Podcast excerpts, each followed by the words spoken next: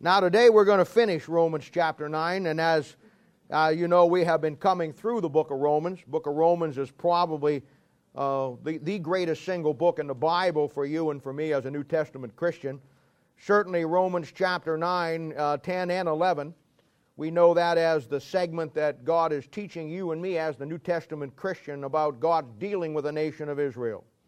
And we, uh, we've been in chapter 9, and we've seen the importance now of you and I understanding where God is at with the nation of Israel, especially in the day and age that we're living in. You're going to find that not only every country, but just about uh, most churches today take an anti Semitic approach. In other words, they're against the nation of Israel, um, and they've taken uh, uh, Israel out of the picture of God dealing with them.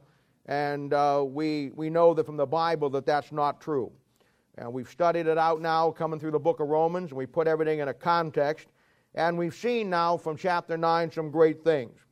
We saw how God has called the nation of Israel out. We looked at the word elect or the word election. And we now know from our past studies that God elected the nation of Israel. And the word election or elect is never found in the Bible in, in use to an individual, but only to a nation. And that nation is the nation of Israel. We saw how that God called them out because in the Old Testament, God is using the nation of Israel, and we saw this last week that uh, God wants to get the honor and glory out of everything that they do. And then that through them, God was going to take and reach out to the Gentile nations, and as the Bible uh, says, that God said to Abraham, who is the father of the Jews, who is the very beginning of the nation of Israel, he said to them in one place that all the nations of the world would be blessed in Israel. Another place, he said, all the families of the earth will be blessed in the nation of Israel. Now, so far, we've looked at verses uh, 1 through 5, and we saw uh, how they should have never lost everything that God had for them. In fact, remember, and you ought to have these in your Bible now, we talked about the eight things that God gave them that they should have never lost sight of that would have kept them uh, keeping God's blessing. Then we saw in, in verses 6, 7, and 8 how that the Word of God did have an effect. Even though the nation of Israel rejected God and God's Word, the Word of God did have an effect on some of them, and we saw how that some of them had actually gotten saved, and uh, you know we saw them throughout the New Testament. Then we talked about understanding the word elect and the word election. We put in perspective what it means when God says, Jacob have I loved, but Esau have I hated. And then last week, you remember, we talked about probably and I told you this last week the single greatest concept about God that you and I will ever understand. And there's a lot of things about God that are very important. There's a lot of things about your own personal relationship with God that are very important. But I think the single greatest aspect that you need to understand about God that puts everything into perspective. It puts your life in perspective. It puts uh, your, your ministry in perspective. It puts the world in perspective. It puts history in perspective. Is the single greatest thing we talked about last week, and that is simply this that God has created everything, including you, for one purpose. And that purpose is that God will get the honor and glory out of everything that you and I do. If you had any doubts in that, after last Thursday night when uh, Brian asked a question about nuclear structure, and we went back to the Bible, and I showed you the, the real biblical context of nuclear structure and how it pertains to God. It should be very clear to anybody at this point, if you're staying along in the Bible, that God created everything everything physical, everything spiritual, for one reason, and that is that it would give him the honor and glory. God, because of who he is, demands the honor and glory out of everything. And then we talked about how that related to the nation of Israel. The nation of Israel was God's chosen people. God chose them, He elected them, He brought them out that through them He might reveal His glory to all the world and then receive the glory back through the nation of Israel. We talked about vessels of honor, vessels of dishonor. How that God wants honor and glory out of everything, but bottom line is, you and I have a free will, don't we? You and I have a choice. The first choice you and I have to make is the choice to be saved. When you choose to trust Christ as your own personal Savior, that's the greatest choice you could ever make in life. And at that point, your eternal destiny is, is taken care of. Now you belong to Him. And now God wants to take your life just like He took the nation of Israel. And you know what God wants to get out of your life? The same thing He wanted to get out of the nation of Israel the honor and the glory. God wants to take your life and my life, put you into circumstances, put you into situations, send you to people talk put you in places and scenarios where you have to when you do what the bible says you're supposed to do people look at you and they see god in your life and through that god gets the honor and glory but that's your second choice your first choice is to trust god as your own personal savior and that's a choice I'd, I'd encourage you all to make the second choice is based on the fact Will you give him your life and everything in your life once you get saved? You wouldn't think that would be much of a choice, would you? Chris, in his devotion last week, he, he took Romans chapter 12 and a great passage, and he says, he talked about the fact that we're to make our bodies a living sacrifice, holy, acceptable unto God. And then the Bible says, which, your, which is your reasonable service. I don't know why we think once we get saved and God saves us from hell and all of the things that are in this life. I've never understood why some of God's people at that point balk at giving God everything. I mean, isn't it a reasonable thing to assume that the one that died for you in the cross, who once you understand he has a plan for your life, there's something He wants to accomplish in your life, that He wants to get honor and glory out of that. Wouldn't you think that that's not unreasonable? A lot of God's people get saved. And then they think that it's unreasonable for God to ask to give them up what they want to do in life, no matter what it may be. And the truth of the matter is, it's not unreasonable. And the truth of the matter is, God, like the nation of Israel and you and me, and these are the great parallels we've talked about, God's going to get honor and glory out of everything that He created. The nation of Israel is going to go have to go through the great tribulation period. Right now, the nation of Israel is a vessel of dishonor toward God. But it doesn't matter because God will get the honor and glory out of everything, whether we are go along with Him or we go against Him. And Israel's going to go through the great tribulation period and they're going to come back from God. And out of that, God's going to get the honor and glory. And right now in your life and my life, God wants you to give God everything in your life to become that vessel of honor. And yet, in a perfect world, that would be such a thing. As, as William played today uh, about, uh, you know, Jesus is all the world to me. I wish that was true in God's people's lives. Jesus is all the world to me, but in too many of God's people's lives, Jesus is taken out, and that song simply is, The world is everything to me. But either way, God's going to get the honor and glory. We'll either give it to Him voluntarily or He'll take it, but He's going to get it one way or the other. Now, today we're going to learn another great lesson and we're going to move on here. And again, there's a lot of, lot of prophetic stuff here, a lot of doctrinal things here, but oh, there's some great inspirational parallels, and we'll see why. And this is where we're coming to the end of the chapter. Today we're going to see how Israel fell. Today we're going to see what took place in Israel's life that they were once the greatest nation the world has ever seen. They were once the nation that was favored by God, and God gave them blessings and promises and securities that He never gave any other nation. And then they fell from that grace. They fell from that grace, from being God's vessel of honor to God's vessel of dishonor. You know, there's a warning in the Bible and I've always, I've, always, I've never done this, but I always wanted to take some time, and I just probably will never get it done. But I've always wanted to take the time and catalog all the warnings in the Bible. I think that'd be a great thing to have. And in Hebrews chapter 12, verse uh, uh, 15, he says this Looking diligently, lest any man fall from the grace of God. Now, that doesn't mean you lose your salvation. That just simply means that you don't have God's favor in your life anymore. And now, instead of going with the flow, God's flow, you're going against the flow. And that can be a pretty costly scenario. Now, I want to end this up today by reading Romans chapter 9, verse 25 and 33, and then we're going to put these verses together. I'm going to give you today, toward the end of our message, one of the greatest studies you'll ever take in the Bible.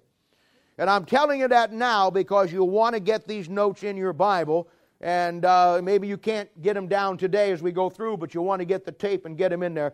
This is one of the greatest single studies you'll ever take in the Bible that really deals with how Israel fell, why they fell. And I want to tell you something else. The parallels between you and me are incredible. Absolutely incredible. All right, let's read Romans chapter 9, verse 25. As he saith also in Hosea. Now I know that that doesn't look like Hosea. Hosea was the Mexican prophet that traveled around in the Old Testament. Oh, Osee doesn't look like Hosea. And just so you know, because somebody will ask you that when you start teaching the Bible, look down at verse 27. There's Isaiah. See? That doesn't look like Isaiah that we know. The reason for that is, very quickly, is the fact that it's the difference between one being in Hebrew coming to English and then one being in Greek coming to English, the New Testament in Greek, the Old Testament in Hebrew. They're not spelled the same from the languages. That's all that is. As he saith also in Hosea, I will call them my people, which were not my people, and her beloved, which was not beloved. And it shall come to pass that in the place where it is said unto them, Ye are not my people, there shall they be called the children of the living God. Sounds kind of confusing, doesn't it? well, we'll get it all straightened out here. Isaiah, verse 27, Isaiah also crieth concerning Israel, though the number of the children of Israel be as the sand of the sea, a remnant shall be saved. For he will finish the work and cut it short in righteousness, because a short work will the Lord make upon the earth. And as Isaiah said before, except the Lord of Sabaoth hath left us a seed, we had been as Sodom and has been like unto Gomorrah, Sodom and Gomorrah. Then shall we, uh, what shall we say then? That the Gentiles which followed not after righteousness have attained to righteousness, even a righteousness which is of faith. But Israel, which followed after the law of righteousness, hath not attained the law of righteousness. Wherefore, because what I just said, because they sought it not by faith, but as it were by the works of the law, for they stumbled at that stumbling stone. As it is written, Behold, I lay in Zion a stumbling stone and rock of offense, and whosoever believeth on him shall not be ashamed. Now, Father, we thank you and praise you for the Lord Jesus. We thank you for those that are here today. We pray, Father, that you'll take the Word of God through your Holy Spirit and you'll touch our hearts, that you'll give us exactly what we need today. Uh, Lord, you know what's in each of our hearts. There may be people here today, Lord, that do not know the Lord Jesus Christ as their own personal Savior. There may be people here today, Father, who, who are struggling in their marriage struggling in their own personal relationship with you, struggling with some deep thing that they're dealing with in their own life right now. Help them through this, Lord, no matter what we say and no matter what the context is here. Holy Spirit of God, I pray you'll meet the need of everybody here today. That you'll show them that the Bible has the answers for everything that we face in life. And we ask you now, Father, to open up the Scriptures to us. Lord, I pray that the Holy Spirit of God will flow through me, first of all, and then, Lord, I pray that it'll flow into the hearts and the lives of these people. May we be a receptive people today, Father. May we look at what you have for us, whether we like it all or whether we don't like it all. May we understand that it's what God has for us. And sometimes when we were little children and we, had, we were sick, we didn't like the medicine that the doctor prescribed. It didn't taste good, it, it, we didn't want to take it. But we knew the only way that we were ever going to get well was to take the medicine that the doctor prescribed. And Lord, I say to you today that we are sick people today. We have infirmities. We have things in our lives that we need the great physician. Help us, even when it doesn't taste good. Help us to understand that the Word of God is the medicine, the balm of Gilead, that what we need in our lives to fix every circumstance and problem that we have. And Lord, we'll be careful to give you the honor and the glory and the praise and all that you do. In Jesus' name, for his sake, we ask it. Amen. Now, Israel, as God's nation, the nation that God chose to be the vessel of honor, the elect nation that He wanted in the Old Testament. Remember this from our Bible basics class that that's the Old Testament scenario that God worked through. That He wanted to work through the nation of Israel and bring the Gentiles in. And His plan was to make the nation of Israel the great vessel of honor. And for a while, for a while that happened. I think the greatest, and you know this from your chart, you better know it from your chart because it's on your test. Uh, the apex of Israel's history was under Solomon. For 40 years, no war. For 40 years, the land was at rest. And for 40 years under Solomon, it typified everything the way it was supposed to go.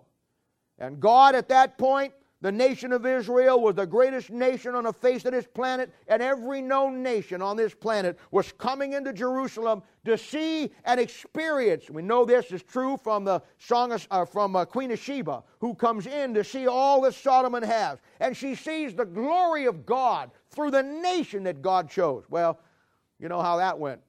The devil had a plan too.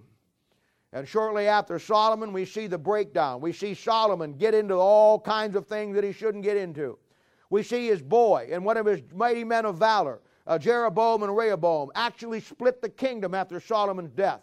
And then we watch Israel spiral down like a plane out of control, and in 606 BC it crashes and burns.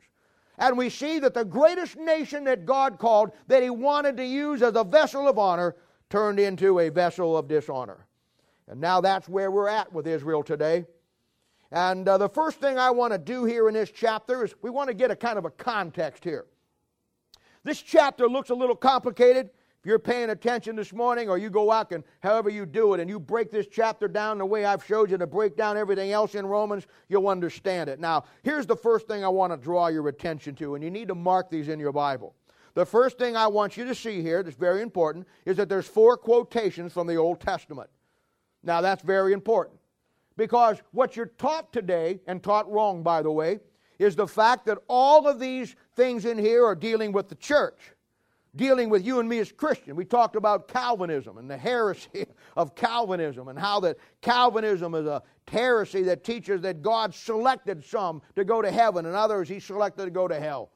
And of course, we know now from our Bible study uh, through the book of Romans that all of those verses that they're talking about uh, it has nothing to do with the church, has nothing to do with you and me, but rather has to do with the Old Testament nation of Israel. And here again, the first quotation found in verse 25 is from Hosea chapter 2, verse 23.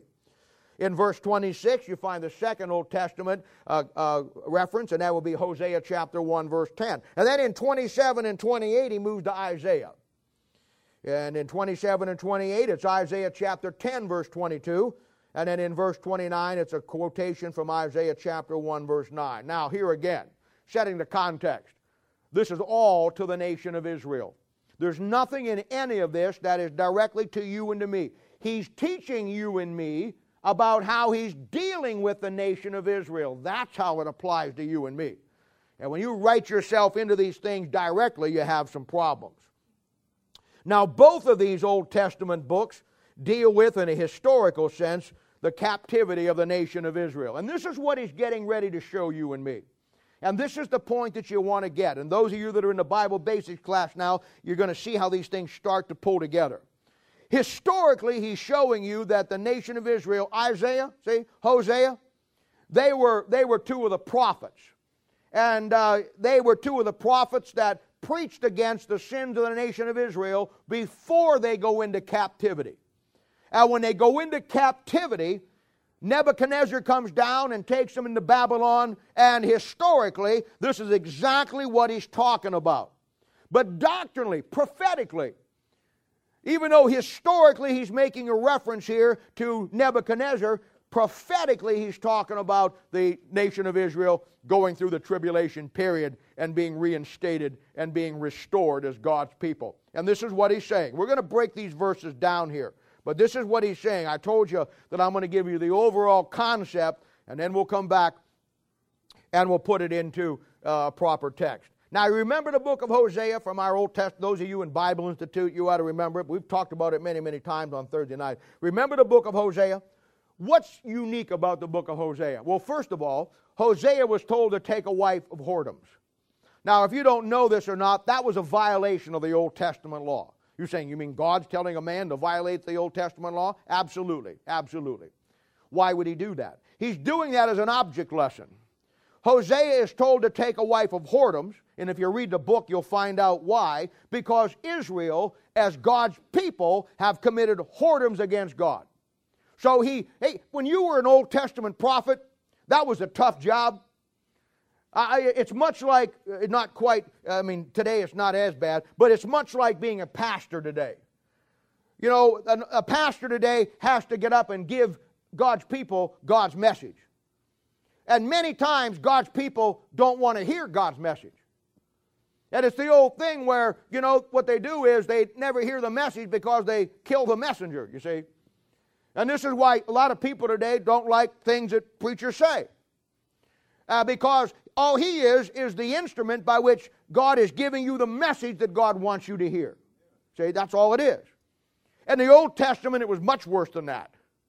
Not only did they, not only did they, did they have to go to the nation of Israel, who at this point was totally against anything with God. They all have to become object lessons.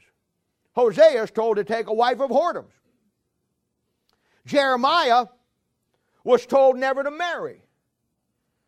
Isaiah, I think he got the bummest deal of them all. He had to walk around and preach the Word of God for three and a half years naked. How about that as a calling for God? Ezekiel's wife died, and God says, Bury her, but you can't weep for her. And we look at that and we say, Well, what's the big deal here? God is using them as an object lesson. Every one of those prophets represent God's take against the nation of Israel. In fact, you want to understand the major and the minor prophets very clearly? It's simply this those were men of God who God sent to the nation of Israel who had ceased to be a vessel of honor and become a vessel of dishonor. God, wanting to get them back, sends them the prophets. The prophets go to the nation of Israel, and then what they do in front of that whole nation is take God's side against a whole nation that doesn't want anything to do with God. That's a rough job. You know what it'd be like? It'd be like you or me going to Washington, D.C. and getting all the airtime, NBC, CBS, Fox News, and everybody else in the world, go right in the middle of Washington and have every news broadcast put you on, and then get up in the middle of that and preach against gays and lesbians, preach against abortion, preach against everything that is wrong, and lay it out, and then stand up, and then at the end of your sermon, do you think the whole crowd would say, Oh, you're just a great? They would kill you. That's, that's kind of a perspective. That's kind of a perspective. And this is what we're dealing with here. And we were already told when you come down here in the book of Hosea that God in this book has rejected them from being his people. You'll find that in, in, verse, uh, in chapter 1, verse 9. And in the book of Hosea, God says that he has rejected the ten northern tribes at this time, which was called Israel. And he says, You're no longer my people. I am done with you. Of course, he's speaking temporarily. He says, I'm done with you. And then if you look down through the next verse in verse 10, he says, But I'm going to bring you back and I'm going to restore you and you're going to be my people again. What is he talking about? And this is where you got to get it into a context. He's saying that in the Old Testament, I called you out to be a vessel of honor. You've turned into a vessel of dishonor. So I'm going to use you that way, and I'm going to get honor and glory out of you, and you are no longer my people, and I'm going to turn you now over to the Gentile nations. We know that in the Bible study as times of the Gentiles. But, verse 10, I'm going to bring you back, and you're going to be called my people again, but they got to go through the tribulation period before that happens. That's what he's saying. Look at verse 27. Now, I'm going to show you some key words in your Bible here. I'm going to show you some key words that you always want to mark in your Bible, and every time you find these words, it's always going to give you the context. And I've really made an emphasis this year of talking about context with the Bible. All right? Look at verse 27. Isaiah also crieth concerning Israel. There again, not the church, not Christians, not Calvin, Israel.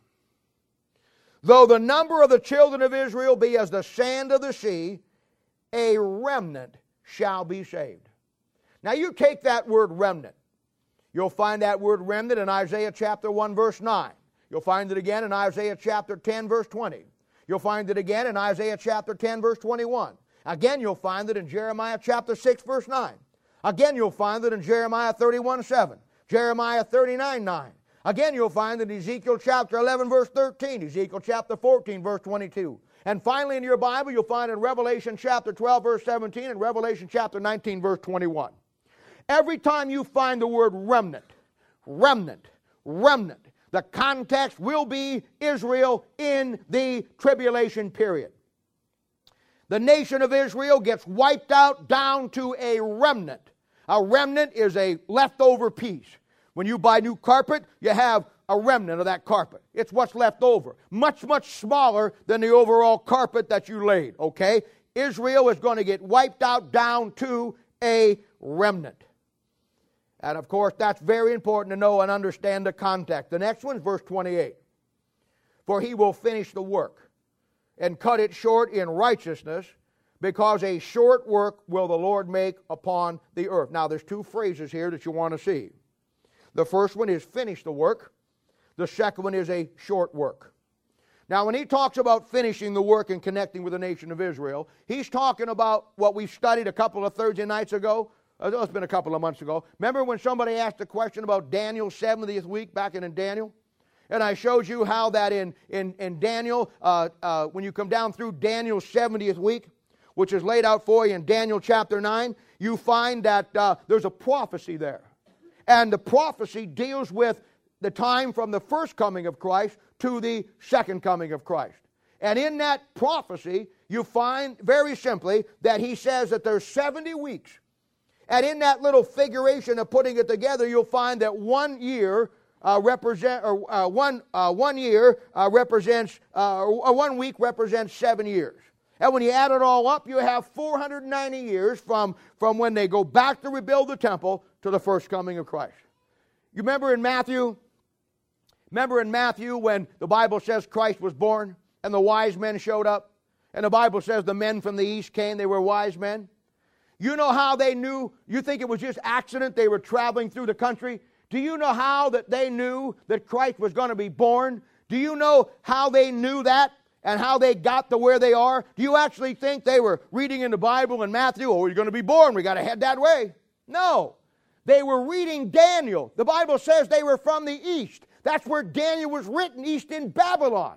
They've got the book of Daniel. They understand Daniel's 70th week. And from that book, they are reading it and knowing exactly, figuring up the years when Christ is going to be born. They knew. Well, I don't have time to get into this tonight or this morning. Uh, it'll be night by the time we're done here today. But I, I, don't have time to get into this this morning. But the bottom line is just as you can figure out the approximate time of the first coming of Christ, if you know your Bible, you can figure out the approximate time of the second coming of Christ. So I saw a Christmas card a number of years ago that showed a picture of the wise man going to him, you know, and the star overhead and everything. And underneath was just a simple little phrase. And I really liked it. It says, Wise men still seek him today. And you do. But your wisdom has to come from the Word of God finish the work. That's the work that he started with Israel. We know right now, not to get into a lot of things, that Daniel's week ceased at the 69th week. And then God put in the church age. And there's yet one week, and that's why the tribulation period, for those of us who know the Bible, is called Daniel's 70th week. So that's where he's talking about here when the Lord is going to finish the work. See? The finish the work is the, is the Daniel 70th week, and then it says what? It's a what? Short work. You know why? Because it's only seven years long. That's why. So there again, it's a reference to the tribulation period. Look at verse 29. And as Isaiah said before, except the Lord of uh, Sabaoth. Now, the word Sabaoth means Lord of hosts. I'll tell you something else. You only find Lord of Sabaoth two times in the New Testament. You find it here in Romans chapter 9, verse 29, and you find it again in James chapter 5, verse 4. The word Sabaoth, or Lord of Sabaoth, was a title always referring to the second coming of the Lord Jesus Christ. He's called the Lord of hosts. Psalms 33 6. By the word of the Lord were the heavens made, and all of the host of them by the breath of his mouth. The Lord of hosts, Lord of Sabaoth, always represents the second coming of Christ when he comes back and is crowned King of kings and Lord of lords, and everything that was created, all of the host of them becomes his. That's what it's a reference to, wherever you find it in the Bible. Now, you need to mark these verses as you come down through here. And then look at verse 29. Now, we're going to have a little test. We're going to have a little test now, very quickly here. Note at verse 29. Note the reference to Sodom and Gomorrah. Now, is anybody here, and raise your hand here, let's test your little power thinking caps. Anybody here know uh, the illustration that ties this into the tribulation period? Raise your hand when you tell me what it is. What is it? As a what now? As in the days of Noah. That would be very good, but except this is not the days of Noah. Somebody else. Good trio. You're close. Anybody else? John? Oh, that was the hard one, John. I was going to give that the second one, but you did good. That was the hard one. Uh, John got the second question I was going to ask. The second question is about Sodom and Gomorrah, and the answer to that is in Revelation chapter 11, verse 8, where it says, And their dead bodies shall lie in the street of the great city, talking about Jerusalem, which is spiritually is called Sodom and Egypt, where also our Lord was crucified. So there the reference to Sodom and Gomorrah puts it right back into tribulation with Revelation chapter 11. But we still got my first question. Where's that? What, what illustration is it? You were right on the money, honey. You just had the wrong place and the wrong time. Anybody? Yeah. In the days of Lot. You know where that's at? Luke chapter 17, verse 28 says this Likewise, also, as it was in the days of Lot, they did eat, they drank, they bought, they sold, they planted, they builded. But the same day Lot went out of Sodom, it rained fire and brimstone from heaven and destroyed them all. Even thus shall it be in the day when the Son of Man is revealed. You see that? Those two things, Sodom and Gomorrah, and then where it talks about the fact that uh, uh, he did his short work, all of those things is a picture of the second coming of Christ when God comes back. And this is what he's talking about here in this passage. He's talking about that God called the nation of Israel out. He made them a vessel of honor. They rejected it, became a vessel of dishonor. God says, You're no longer my people, but I'm going to bring you back as my people. And then he tells you where he's going to bring them back when God finishes the work, his short work. When God, when the Lord of Sabaoth, the Lord of hosts, and all of that fits right into that, and a remnant will be saved. All right? Now look at verse 30 and 31. What shall we say then? See, all this is building up to the sing, one of the greatest studies you're ever going to take. So, what shall we say then? That the Gentiles, which followed not after righteousness, have attained to righteousness, even the righteousness which is of faith. But Israel, which followed after the law of righteousness, hath not attained to the law of righteousness. Wherefore? Because what I just said. Because they sought it not by faith, but as it were by the works of the law, for they stumbled at that stumbling stone. As it is written, Behold, I lay in Zion a stumbling stone and rock of offense, and whosoever believeth on him shall not be ashamed. Now, in these verses, and you want to get these in your Bible notes too, because this is this is kind of looks like it's kind of confusing. It's not when you explain it. He goes back to making a comparison again between the Jews and the Gentiles. And remember, remember now, and, and that's how he started the book of Romans. Remember, chapter 1 was the mindset of the Gentiles who followed, law, but, followed God by their conscience. And then chapter 2 was the Jews and they followed uh, God by the law. And he made the comparison back between the two. And of course, what he's doing here now, and here's the deal. This whole chapter up to this point, especially where we're getting to right now, this whole chapter is getting you to understand who Israel was as far as God's concerned, how He called them out through Abraham, how He formulated them, brought them out under Moses, brought them into the land under Joshua, established them under David and Solomon as the greatest nation the world has ever seen, and then they turned their back on him. Instead of being a vessel of honor, became a vessel of dishonor. God put them on the back burner, so to speak. He said, You're no longer my people. And then he turns his attention to the Gentiles. But God is not finished with the nation of Israel. And this is the overall theme of Romans 9, 10, and 11. I told you before, chapter 9 shows you Israel's problem. Chapter 10 shows you how the gospel went to the Gentiles. And chapter 11 then shows you how God's going to restore the nation of Israel. And that's the pattern here. Look what he's saying here. He's saying, I'm getting ready to show you the demise of the nation of Israel, how they fell as a vessel of honor, and now they become a vessel of dishonor. Look at verse 30. He says, What shall we say then that the Gentiles, which followed not after righteousness, have attained to righteousness, even a righteousness which was of faith? He's saying that the Gentiles, who had no law. They were never elect.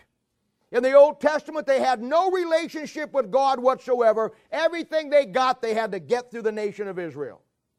And they were never a race of people that followed after God as Gentiles or followed after his righteousness. But now, see, after Israel's fall, that righteousness goes to the Gentiles through faith. Picture the church age. You know what he's saying? He's saying Israel once had it, but they lost it, so I took it to the Gentiles, and now they got it by faith. That'd be you and me. You know how you got in? You know why you're saved this morning?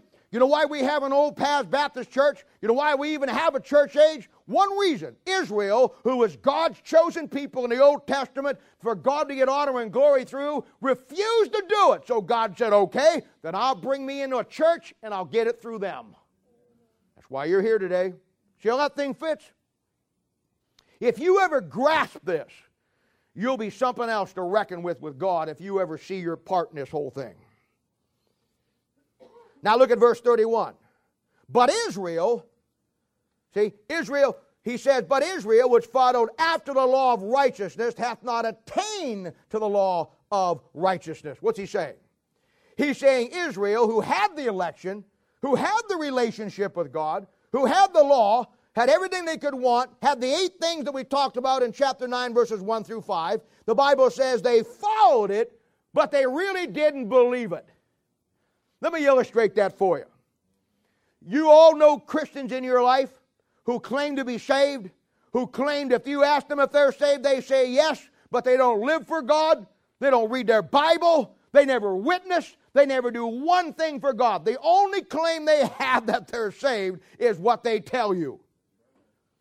Well, that's where Israel's at. You got a Bible. You got the greatest book the world has ever seen. But if you don't read it, what good is it? Pastor said one time, I've heard him say it many, many times reading the Bible will solve all of your problems. No, it won't. No, no, just reading the Bible will not solve your problems.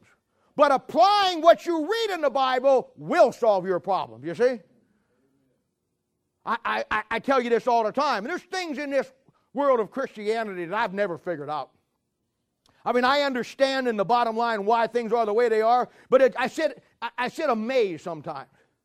I watch God's people who are saved, I guess they're saved, have the Holy Spirit of God living inside them. They have some trouble in their life, some trial they come through, some tragedy befalls them. You know who goes first in their life? God. I said to a guy one time who was going through a very deep time, I said, How much time you spending in the Bible? Oh, I don't have time for that. I'm too nervous. Then what good is the Bible you have that if in a time of need you don't go to it? I mean, if you have, you know, if you have a fire extinguisher in your house and your kids are playing with matches and they catch your closet on fire, are you going to sit there and say, Boy, that's a good fire they got going? I got a fire extinguisher here, but you know what? I ain't going to do anything. Your house is going to burn down. Why, you'd be in there with a fire extinguisher, you'd be in there with buckets of water, you'd do everything in the world to save your house. Well, let me tell you something. Sometimes when you go through tough times in your life, when I go through tough times in my life, there's only one thing that's going to fix it, and that is applying what the Bible says to your life to fix the problems you're in. It's your choice. You either do it or you don't do it. But that's the example here. Israel, who had the election, they had a relationship with God, they had everything they could want. But because they sought it, verse 32, because they sought it not by faith, but as it were by the works of the law. What does that mean? It means that they didn't really believe it. It means like there are a lot of you. You carry your Bible to church, but you never read your Bible. You, you, got, you sing songs on Sunday morning, but you don't sing them throughout the week. You, you, you're just like the nation of Israel. We're just like Israel. We claim to have it all, but we don't do anything with it. I think the, I think the Romans, or not Romans, Second Corinthians chapter 5, verse 7 says it best when it says that we are to walk by faith and not by sight. Israel at this time are walking by sight and not by faith. Put that into, into the world, uh, world's vocabulary. They're talking the talk, but they're not walking the walk. Like so many of God's people. So many of God's people. To them, all that God gave them became a set of traditions. And that's true of Christianity today. You know the two biggest days of, of, of, in the year in religious circles? It's Easter and Christmas. Those are our big day. Your church attendance, ours don't. But you go to the average church and you'll say, well, we had a great, because everybody goes Christmas. You know why? Because you get that, you get that nice feeling. Little baby in a manger. You know, no crib for a bed. The little Lord Jesus laid down his sweet head. You know, you get that warm feeling and you think about Christmas and you think about the star and the wise men and the shepherds and the little little sheep out there going bad and a little baby Jesus in his mother's arms and the mean old innkeeper and old Herod trying to kill everybody. And you say, oh, yeah, you like the fact that he's just a little baby, don't you? You ought to quit worrying about the fact he's a little baby and look at him as those eyes as a flame of fire. It's going to look down inside of your soul someday. No, no, no, no. We like the two days. One he's a baby and the other one he's dead.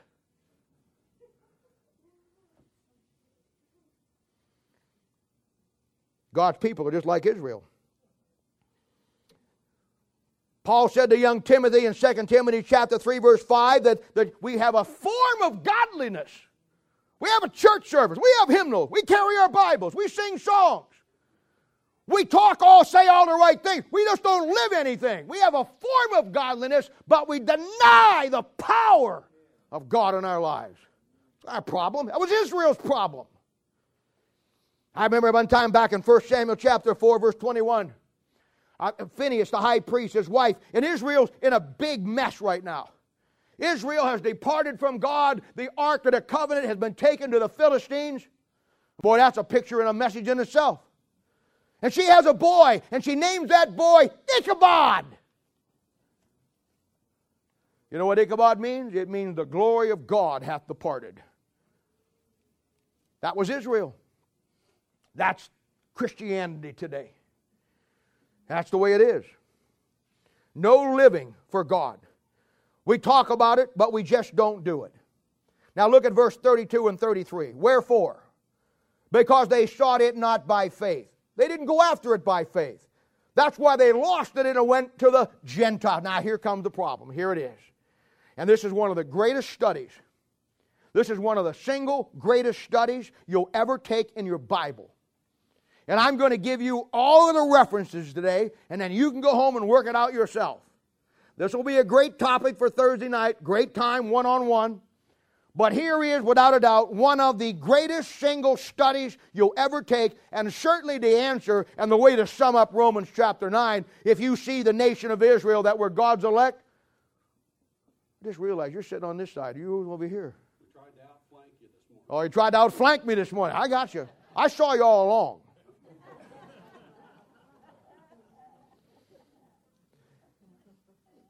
Now, I forgot exactly what I was going to say, so I don't know what to. Blame it on them. I got to start back at the beginning. Open your Bibles, so we'll come through it and get it again. This is one of the greatest studies you'll ever find. And it'll certainly show you how Romans chapter 9 gets to the point, because now I'm going to show you. And the parallels here are some of the greatest parallels you'll ever make in your life if you have the ability to make them. This is an incredible thing. This is a great study where he says down here in verse 30, uh, 32, I'm going to read it again. Wherefore? Because they sought it not by faith, but as were the works of the law, for they stumbled. See that thing? They stumbled at that stumbling stone. As it is written, Behold, I lay in Zion a stumbling stone and rock of offense, and whosoever believeth on him shall not be ashamed. I want to take you through one of the greatest studies in the Bible that shows you Christ in the nation of Israel as the rock of offense, as the great stumbling stone that Israel stumbled over. Now, I'm going to give you a number of verses right now, and then I'm going to give you these verses, and very briefly, I'm going to explain how this whole thing goes together. Remember what we've seen now. In chapter 9, we've seen God call Israel out we see God elect them to be a vessel of honor. We see God discriminating against every nation on this planet in the Old Testament and making them everything that God wanted them to be. For God's purpose of getting honor and glory that the Gentiles in the Old Testament might come in. And then we've seen Israel have a problem. We saw their demise. Now I'm going to show you what the demise is. I'm going to show you what became a rock of offense and a stumbling stone that they broke their neck on. But before I do that, I want to tell you a story. Or rather, read you a story. And I want you to turn over to Matthew chapter 21, verses 33 through 46. Now, in our Bible basics class, and I keep saying that, but most of you are in this, so you, it applies directly to you. I showed you last time the whole aspect of the calling out, the development, the formulation, and the establishment of the nation of Israel. And then I showed you the whole process. In fact, you got a graph on it, you got a chart on it, and you're going to be tested on that chart. Well, the three charts that I gave you, three or four, whatever they were. And uh, but I laid this thing out to you. Now I'm going to tell you this: if you want one place in your Bible that show, this is what I call the definitive passage on the nation of Israel in the Old Testament. If you want one passage that puts everything in a nutshell about the nation of Israel and brings into focus what we're studying in our Bible basics class and what we've been coming through on Thursday night and coming through on Sunday morning, here it is. You want to mark this in your Bible. This is one of the, this is one of the greatest parables that you'll ever find in the Bible. Matthew chapter 21, start in verse 33. Now, hear another parable.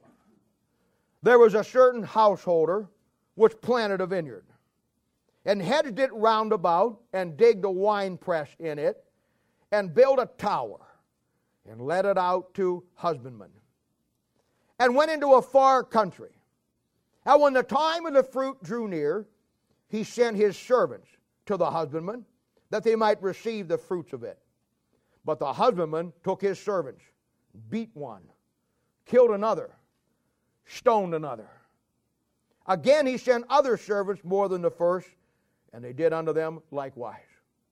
But last of all, he said unto them, uh, sent unto them his son, saying, They will reverence my son.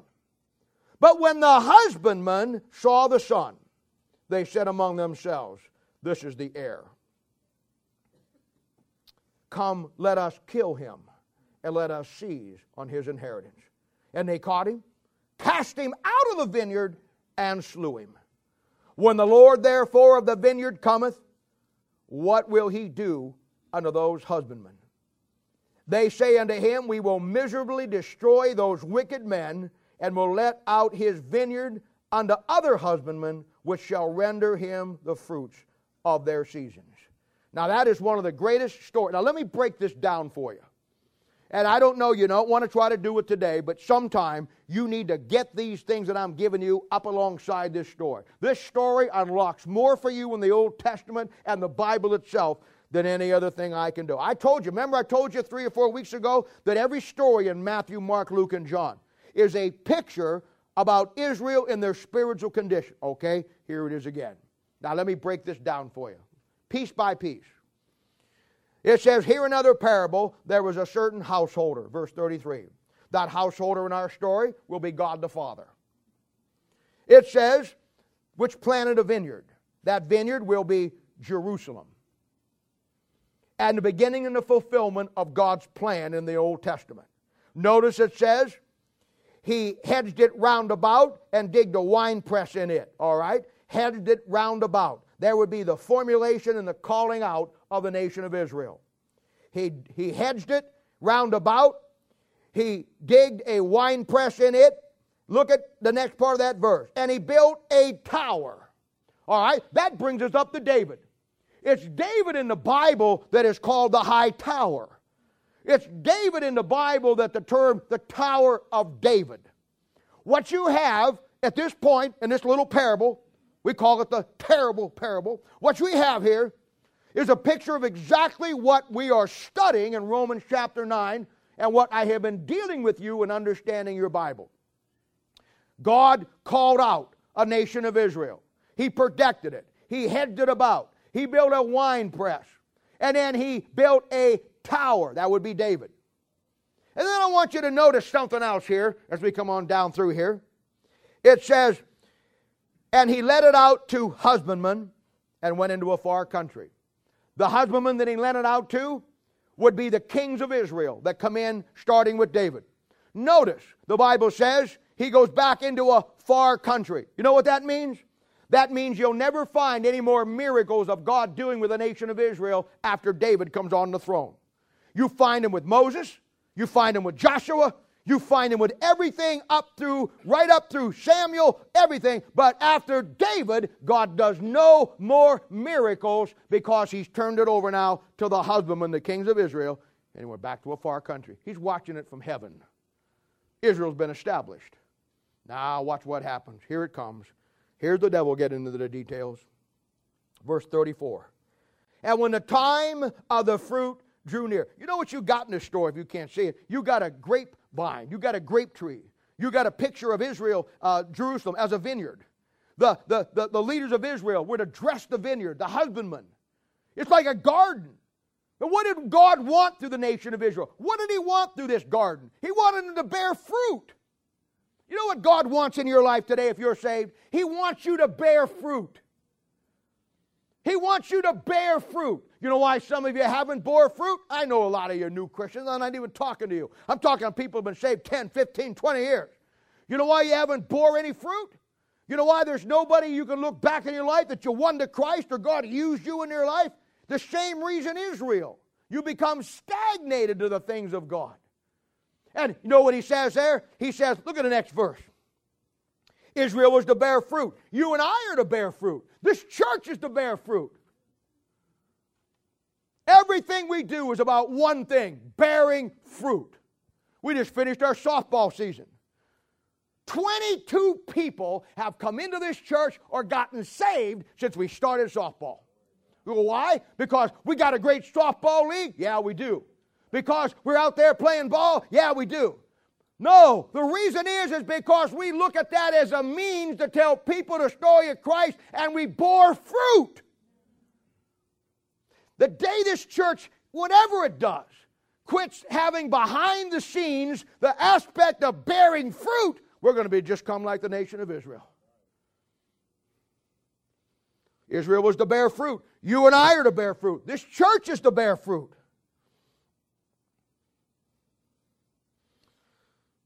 Verse 34 And when the time of the fruit drew near, ah, here we go, he sent his servants to the husbandman that they might receive the fruits of it. You know who the servants are? They're the Old Testament prophets we talked about.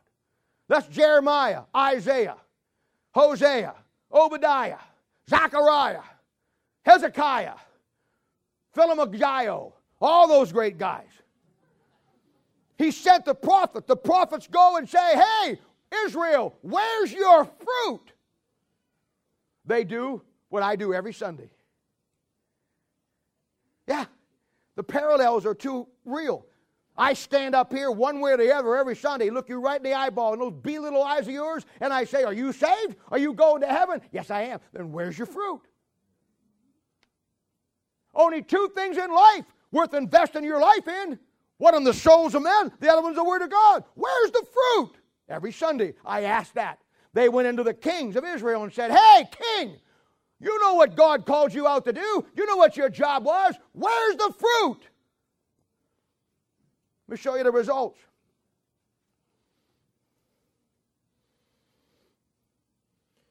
And the husbandman took his servants, beat one. That'd be Micaiah, 1 Kings 22 14 killed another. That'd be Jeremiah chapter 26, verse 23. And stoned another. That's Second Chronicles 24, 21. Didn't work out very good. Now I'm getting a little worried myself. Y'all look wonderful today. Y'all got great fruit. Not one old, te- there's a great lesson there. Even in the face of being stoned, and I'm not talking about that kind. Even in the face of being stoned. See, you give yourself away. I got one guy back there going, he wants one really bad. I'm just kidding. Those prophets never, never flinched in the face.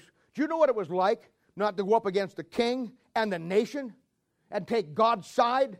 against a people that totally were against God, and in the face of being killed, stoned, or beaten, standing the line and holding the line and saying, Thus saith the Lord, where's the fruit? Not one of them. Not one of them flinched. Not one of them failed. Not one of them saw the opposition in the hangman's noose or the pile of rocks or this and said, Well, on second thought, it looks like things are going pretty good around here. You ever pastor? You ever get in a place as a young man where you pastor, your job is to stand on that mark and preach God's word no matter what the opposition is. They want to kill you? Let them kill you. You get to go to heaven. It'll be a great deal. Verse 36 And again he sent other servants more than the first, and they did unto them likewise. Oh, here it comes. Here we come. Verse 7. See, all that's been Old Testament. Now look at verse 37. But last of all, he sent unto them his son. There's the Lord Jesus Christ showing up at the first coming of Christ, coming to the nation of Israel, and God said, They will reverence my son. But when the husbandmen, that'll be the scribes, the Pharisees, the Sadducees, saw the son, they said among themselves, This is the heir. Come, let us kill him. Let us seize on Herod and Herod. And they caught him, and they cast him out of the vineyard, and they slew him. There's your crucifixion right there. Verse 40 When the Lord, therefore, of the vineyard, God the Father, cometh, second coming of Christ, what will he do unto those husbandmen? He's got a work, a short work. You know what he's going to do? Going to put them through seven years called the tribulation period. And the Bible says there's never been a time on earth worse time than that. You better get it down. Verse 41 They say unto him, He will miserably destroy those wicked men, and he will let out his vineyard unto other husbandmen, and shall render him the fruits in their season. Now that's the end of the parable, but that's just the beginning of what I want to look at here. Look at verse 42. Jesus had just given them this parable. This parable was about them as the nation of Israel and basically a chronicle of their history of how God brought them out, made them special, elected them, and how they, for they his honor and glory, and then they gave him a sharp stick in the eye. He sent prophets, they killed him. Finally, he sent his son, and they killed him. Now, look what he says to them. Here it comes. Here's Israel's problem. Here it is. Jesus said unto them, Did you never read in the scriptures? the stone which the builders rejected, the same has become the head of the corner. This is the Lord's doing, and it is marvelous in our eyes. Therefore I say unto you, Israel, the kingdom of God shall be taken from you and given to a nation bringing forth fruit uh, thereof. And whosoever shall fall on this stone shall be broken. But on whomsoever it shall fall, it will grind him to powder. When the chief priest and his Pharisees heard his, his parables, they perceived he spake of them. Good perception. But when they sought to lay hands on him, they feared the multitude because they took him for a prophet. Now, I want to talk to you about Christ being the stumbling stone. I want to talk to you about Christ becoming the rock of offense to the nation of Israel and becoming then the stumbling stone for Israel and then becoming the smiting stone for Israel. You want a message to preach down the mission? Here's one. Let me give you some verses first of all as we set the context, and then we're going to come back and. Have we got everybody got a watch on today? Hold your hand up if you got a watch on today. Everybody, this is important now. If you have a watch on, keep it up. I didn't say put it down. How many got a watch on? How many, you all got watches on? Why don't the rest of you care what time it is? I'm, I love you. I'll preach all day. All right, it's important you have a clock. It's important you have a watch. It's good to have a clock. Somebody tell me why it's good to have a watch today. Why? Bob? I'm going to clean it in just a minute for you. That's right. Sharp woman. Sharp woman. Isaiah 28 16.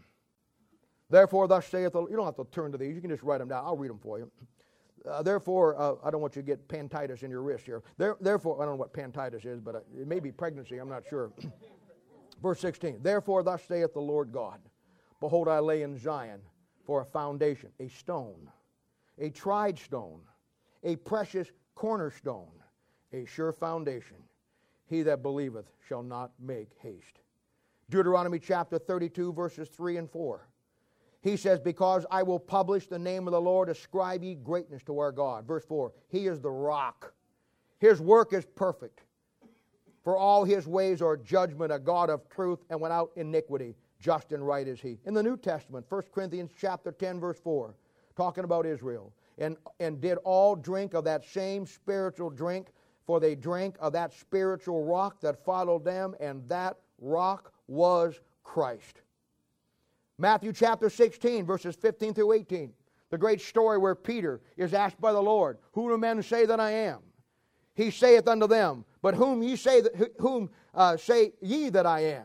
And Simon Peter answered and said, Thou art the Christ, the Son of the living God. Jesus answered and said unto him, Blessed art thou, Simon Bar Jonah, for flesh and blood hath not revealed it unto thee, but my Father which is in heaven. And I say unto thee that thou art Peter, and upon this rock, the rock that Peter just confessed about, the Bible told you in 1 Corinthians chapter 3 that Christ was the rock. Deuteronomy chapter 32, he's the rock. And when he says to Peter, Who do men say that I am? Peter says, Thou art the Christ, the Son of the living God. And he says, You're right, Peter. And upon this rock that you just confessed on, the chief cornerstone, I'm going to build my church. Show you another one. Isaiah chapter 8, verses 14 and 15. And he shall be for a sanctuary but for a, stum- a stone of stumbling and a rock of offense to both the houses of Israel, for a gin, gin is a trap, and a snare to the inhabitants of Jerusalem. And many among them shall stumble and fall and be broken and be snared and be taken. 1 Peter chapter 2, verses 4 through 9. To whom coming as a living stone, disallowed indeed of men, but chosen of God and precious. See that thing?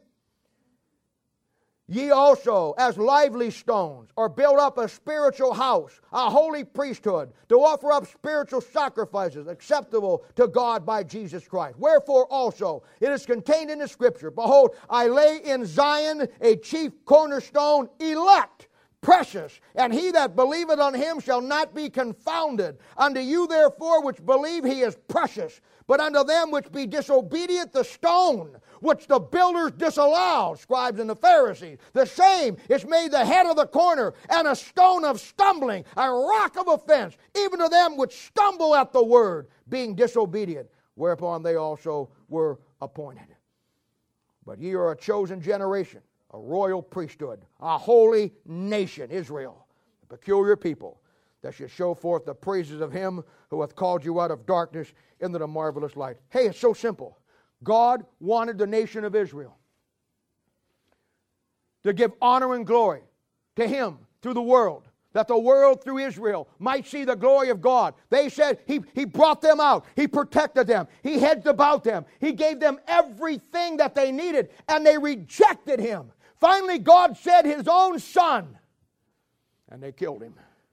But the one that they killed was the rock that God built the nation of Israel. Let me put it together for you.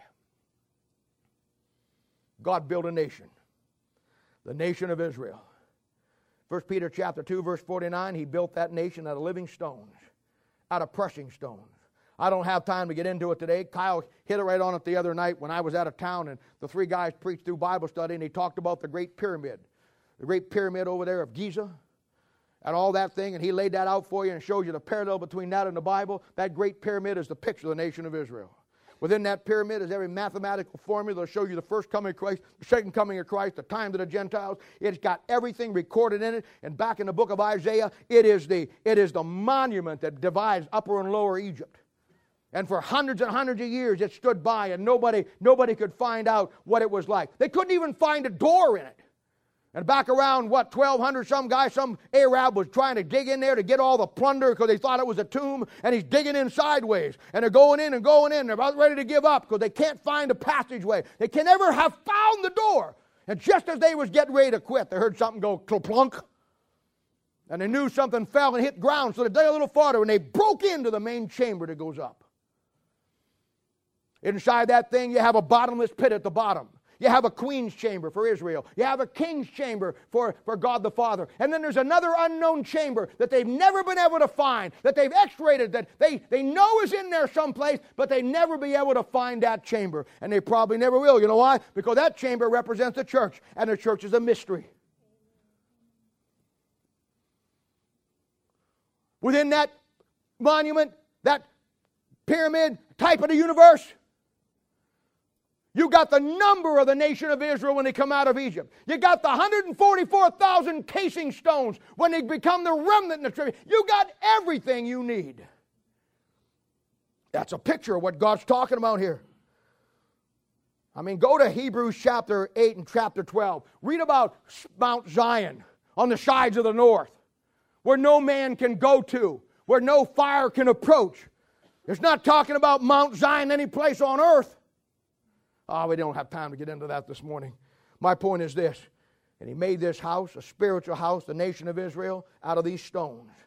And in this house, God wanted to have one stone, a chief cornerstone, by which he was going to tie all the other stones into. And that stone was Christ. The builders of this house, scribes and the Pharisees, the kings of Israel, they rejected him. We sing the song, Rock of Ages, cleft for me. Let me hide myself in thee. Deuteronomy chapter 32 says he's the true rock. He's the rock of Israel. But the builders of the house, we just saw the story in Matthew chapter 21, verse 33 through 46. The scribes and the Pharisees and the Sadducees, they rejected the rock. And once they rejected that rock, that rock became the rock of their offense. They had an attitude toward God now. Oh, they had all the pomp and circumstance. They had everything going. But Christ now was a rock of offense to them. And let me tell you something. Once you make Christ in your life the rock of offense, very quickly it became the stone that they stumbled over and became the stumbling stone, and they broke their spiritual neck. And in the tribulation period, in Daniel chapter 2, verse 45, the Bible talks about the stone made without hands, the smiting stone that smashes the ten toes of Daniel's image, the Antichrist. So you go from the rock to the rock of offense to the stumbling stone to the smiting stone. You've got the picture of the nation of Israel and their history. It's just that simple. This was Israel's demise. God called them, gave them everything, elected them, called them, protected them, blessed them with all the purpose of them being God's vessel of honor. A living house. You see, you're not a living house. We're a living body. See the difference? They're a living house to God. We're a living body, the body of Christ. But oh, my friend, the parallels, the parallels are incredible. Now, you have to be blind I mean, once you see that Israel is God's people and God, what He had for them as a nation, and they rejected it, and Christ became an offense to them, and then once He became offense, He became a stumbling stone and then a smiting stone. Hey, let me tell you something. One of the greatest parallels you'll ever study in the Bible is in Exodus chapter 4 Israel as a nation is called God's son. And in 1 John chapter 3, you and I as an individual are called God's son. And my, my, my, the parallels are quite incredible. Quite incredible. You know, I've met over the years seeing many of God's people. Many of God's people today, and all down through my ministry, has looked, taken the salvation of God, salvation of their Savior, and then in a period of time in their life, Christ becomes offensive to them. They don't witness, they don't read the Bible. They don't love the Bible. They don't care about the things of God. In fact, they're right back where they were with the world, and Christ is an offense to them. The things of Christ are an offense to them. And just like with Israel, when that happens, and you make Christ in your life as a child of God, and he becomes an offense to you, say, How can you do that? The same way Israel did. Israel were God's chosen people. And when it came to a point with Christ, they said no. And when they said no, Christ then became an offense, which became a stumbling stone, which became a smiting stone. After you get saved, you got a choice. That choice is to let God have your life as a Christian, and all the honor and glory goes to Him, or you keep it for yourself and you're taking offense toward Christ. That's where you're at today. If you're saved here this morning, you're in one boat or the other. If you're not saved, then you ain't even in the boat. You're in the lake. lake of fire. Did you ever do something really stupid? I mean, it really, it, you know, I mean, can you? I don't think ladies do this, but us guys do this. Because guys, you know what? We're all got to be all the time. We got to be, we got to be in control. We got to be Mr. Macho, and we know, you know, that's the way we dress. So it's the way you do your hair. See, I mean, eh, it's true. We like to look nice. Some of you guys, you get your hair done. I get my hair cut. They used to charge me for cutting it, now they charge me for looking for it. But you know what? It's okay. What are you laughing at? Every time he goes into a pool hall, they say, Hey, come over here, we're missing the cue ball. Anyway, he can take it. If he can handle Buddy pulling him over the table and ripping his shirt off, he can handle that. Buddy's my dog. Ever do something stupid?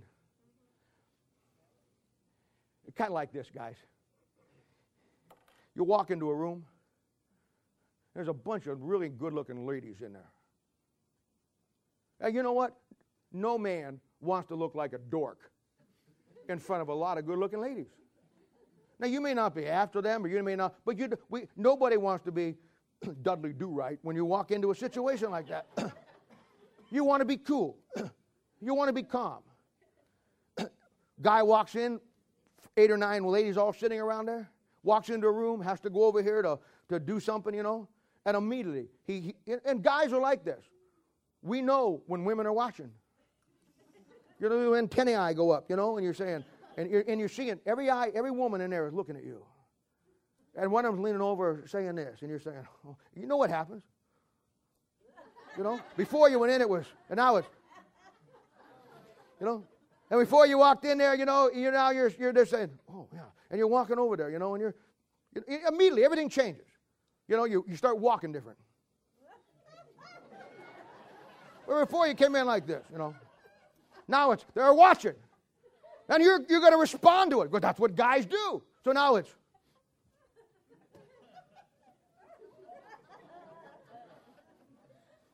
And you're thinking every woman in there is saying, he's hot. You're thinking every woman in there, Brad Pitt just walked into the door. He's hot. So you're walking over like this. You know, oh, come on, you all been there. You walk over to the guy, and the guy, he said, Hi there, how you doing? He said, Hi, how are you? Can you come over here a minute? I said, Yeah. He walks over and he says, Hey, by the way, your zipper's down.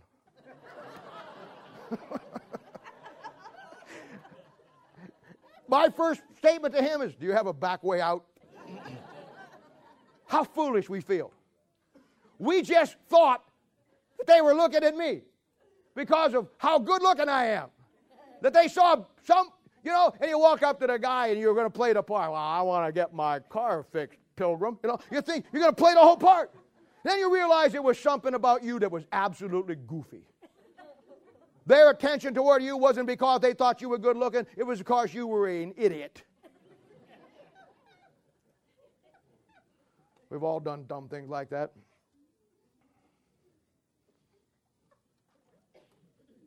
I have a thing with people when they walk when they open the door. I'll walk behind somebody. I'll go like this. I'll go, oh, oh, oh. and they'll or they'll open the door and I'll hit the door. Ah, and they'll say, oh, I am so sorry. Did I hit you in the head? Of course they didn't. I'm just being a goof. If you'd understand the way I was, and hey, I'm telling you, ain't really nothing wrong with me. It's just the way I was raised, you know. And I and I'd, I do sometimes. I'll go places uh, because to me the funniest thing in the world. Now, not older folks. No, but you got to laugh. Hey, you know, when people trip and stumble over dumb things, it's funny. Now, some of you, some of you back there saying, "Oh, I think this." guy." Oh, come on! You'll go home tonight and you'll watch America's funniest videos. And half of it is animals, and the other half is people doing dumb things and falling down. Guy goes on a trampoline and jumps down, goes clean up, and lands on a picket fence. oh, that's funny. Yeah, it's really good. I'll be back in a minute. I'm going to the hospital. But I, I think when people stumble, I, I think it, it's, it's, it's, it's, what are you going to do?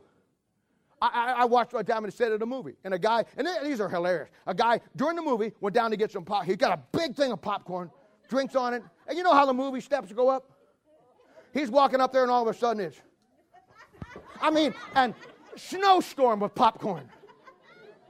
Now I think that's funny. He didn't get hurt, but I think I think I, I can't help it. I mean, I look at those things and I think to myself, wow, I, I've seen people trip over the carpet. Little bulge in the carpet. Oh, you know. I've been, I, I, watched a guy come up to the, at the football game. He already had a couple too many beers, but he went down and bought six more. And he's coming up. And I'll tell you what, he tripped. Oh, man, them beers went everywhere. My point is this when a person stumbles, everybody sees it. And everybody knows you stumbled. And no matter how you try to cover up the stumble, it just looks more ridiculous. I mean, if you're walking down the street and you're trying to be cool and you trip, oh, yes, that was planned. I'm really doing good, huh? Guy walking along talking on a cell phone downtown hits the curb. Yeah, I won the lottery. Anything you do, make sure with popcorn. Now, I think that's funny.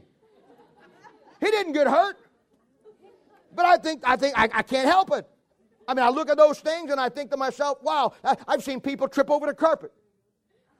Little bulge in the carpet. Oh, you know. I've been, I, I, watched a guy come up to the, at the football game. He already had a couple too many beers, but he went down and bought six more. And he's coming up. And I'll tell you what, he tripped. Oh, man, them beers went everywhere. My point is this when a person stumbles, everybody sees it. And everybody knows you stumbled. And no matter how you try to cover up the stumble, it just looks more ridiculous. I mean, if you're walking down the street and you're trying to be cool and you trip, oh, yes, that was planned. I'm really doing good, huh? Guy walking along talking on a cell phone downtown hits the curb. Yeah, I won the lottery. Anything you do makes your trip look more ridiculous than it would have looked if you just said, Oh, I tripped.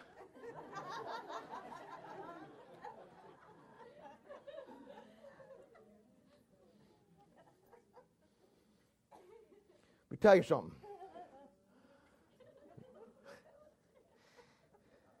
When you and I, as a Christian, stumble, and Christ, who once was something that we loved, the Bible was something that we read, we couldn't get along without, and now we stumbled, and now Christ is now the rock of offense, everybody knows it. One of the greatest verses in the Bible. And if you're ever going to deal with people, a pastor, you need to mark this down. 1 Corinthians chapter 8, verse 3. You know what it says? If any man love God, the same is known of him. You know, true love always identifies itself with the object in question. You know, guys, and I know some of you, you've done this before because we've laughed about it. Your wife's birthday comes up. You forget. And you can't figure out why in the morning when you get up, she's got breakfast cooked for you, you know, and she's just all bopping around and excited because she's expecting a nice card, nice present. And she thought when she'd get up this morning it'd be on the kitchen table and it's not. No worries, you know, early in the day, you know, she, and you're saying, what's wrong with her, you know, and you go to work and she keeps looking out the window, you know, for roses to show up or whatever, you know, and you come home in the afternoon off from work and she's thinking, well, he hasn't said anything yet. No card. Where's, where's my friend? And you say, oh, I know. I know he bought me a car. He's going to drive it up. You're sticking out the front window, you know, and and they, and he said, "What is her deal?" You know, and and then, after a while, you know, it's get to be eight or nine o'clock, and and she's saying, "Well, man, I mean, this must be a big surprise. I guess my mom and dad's going to bring it over or something." And and you're waiting for somebody to ring the doorbell, you know, and and nothing happens, and you go to bed, and the light turns out, and the guy's sitting there, laying there, going to go to sleep, and all of a sudden you hear this, whack turn a light on and you say, What's the matter? She says, You forgot my birthday. Now, at that point, I, this is what I would advise you not to say. Don't say, well, honey, you know I love you anyhow. You know why? Because true love always identifies itself with the object. Now, guys, if that ever happened to you when you tell your wife that, is she going to believe you? No, she's not. Well, what makes you think God is going to believe you? When He gave you everything and asked back in all of your life, you just ignore Him and you take what you want for yourself and you just do nothing with what He gave you. When you stumble, it shows. 35 years of my ministry, the dumbest thing in the world to me, I ain't kidding you, the dumbest thing in the world for me is for Christians when they get out of fellowship with God is they try to hide it. They try to pretend everything is okay when it isn't okay. They stumble and they try to say, oh, yeah, that was just on purpose. Man, look at me. No, no, not at all. No, you, you go, you have the fake talk, then you have the fake walk, then you have the fake smile, then you have the fake attitude. And it's all, it's all part, just come down to the point where you say, you know what, I'm wrong, I'm out of fellowship, I'm gonna get right with God, I'm gonna get it back, and He's never gonna be in a rock and offense to me again. Just as you can't pretend you didn't trip over something you can't pretend you ain't tripped over Christ. He's now your rock of offense, and at one time that rock was your life, it was your truth, it was your sure foundation, and now you're stumbling. That's Israel's problem today. Israel has the law, they have the Torah, they have the traditions, they have the Talmud, they have the sacrifices, they have the priesthood, they have everything, but they have no God. And most of God's people, we have a Bible, we have a church, we have songs, we have this, we have a pastor, we have people who love you, we have people uh, that have the Holy Spirit of God living inside us. And you know what? Why in the world does Christ become an offense to us? And then we wonder why we stumble. Remember what I said in that read there, right now, in this particular point, when it, you fall on it, it breaks you. But when it falls on you later, it crushes you to power, judgment seat of Christ. It's just that simple. You see, the parallels between the nation of Israel and you and me are incredible. Just in the Old Testament, as God, Romans chapter 9, God called out the nation of Israel, brought them out, hedged about them, gave them everything they need to be God's chosen people that He might get the honor and glory through them, the bear fruit through them. And they said, No thanks. And they're going to get it later in that short work when God brings them back as His people. And now, God, because they reneged on it, God turned His attention to me and you, the church. And if you're here this morning and you're saved, and you know for sure in your heart you're saved and you're on your way to heaven, I want to be very honest with you. The bottom line is this God saved you and kept you alive today for one reason that is that you might bring honor and glory from Him in everything in your life. And I know that many of you young Christians, you're working through your problems, you're getting to that point. I'm not talking about that. That is a natural process. I'm talking about you making a conscious choice after you know He saved you, after you know your Bible, after you know what's going on. You know what? It's just unreasonable for me to give my life to Him. And when you do that, you make Him an offense. The rock that God gave you to be the sure foundation now becomes the rock of your offense, and then you stumble on that rock, and when you do, the whole world sees it. I'm telling you. The greatest lesson you'll ever learn about your walk with God is the lesson at Israel when they rejected that cornerstone that God gave them, and that rock was Christ, and it became a rock and offense, and then they have broken their spiritual neck on it. And that's where a lot of God's people are headed. Not necessarily people here, but that's where a lot of God's people are headed. We live in a day where Christ is an offense to us believing we have a Bible, getting up and talking about it. You going out to a restaurant before you eat, praying for your food. Oh, somebody might say, somebody might think something. Well, let them think it, let them see it. What God wants out of your life. I mean, He's the one that gave it to you. He's the one that gave the rain for the guy to grow it. He's the one that gave the guy the ability to put the seeds in the ground. You only got it because He gave it to you. Rock of offense. Rock of ages, cleft for me. Let me hide myself in thee. He's either going to be your rock of ages or he's going to be your rock of offense. But you get to choose. Every head bowed and every eye closed. Father, we thank you today for these great truths that are found in Romans chapter 9. And Lord, as we close out chapter 9 today, let us fully understand and remember what we've read today. And Lord, not only is this parallel to Israel, but it comes right back in our lap because we today, as your body of believers, we exist for one reason and one reason only, and that is the fact that God will get the honor and glory out of our lives.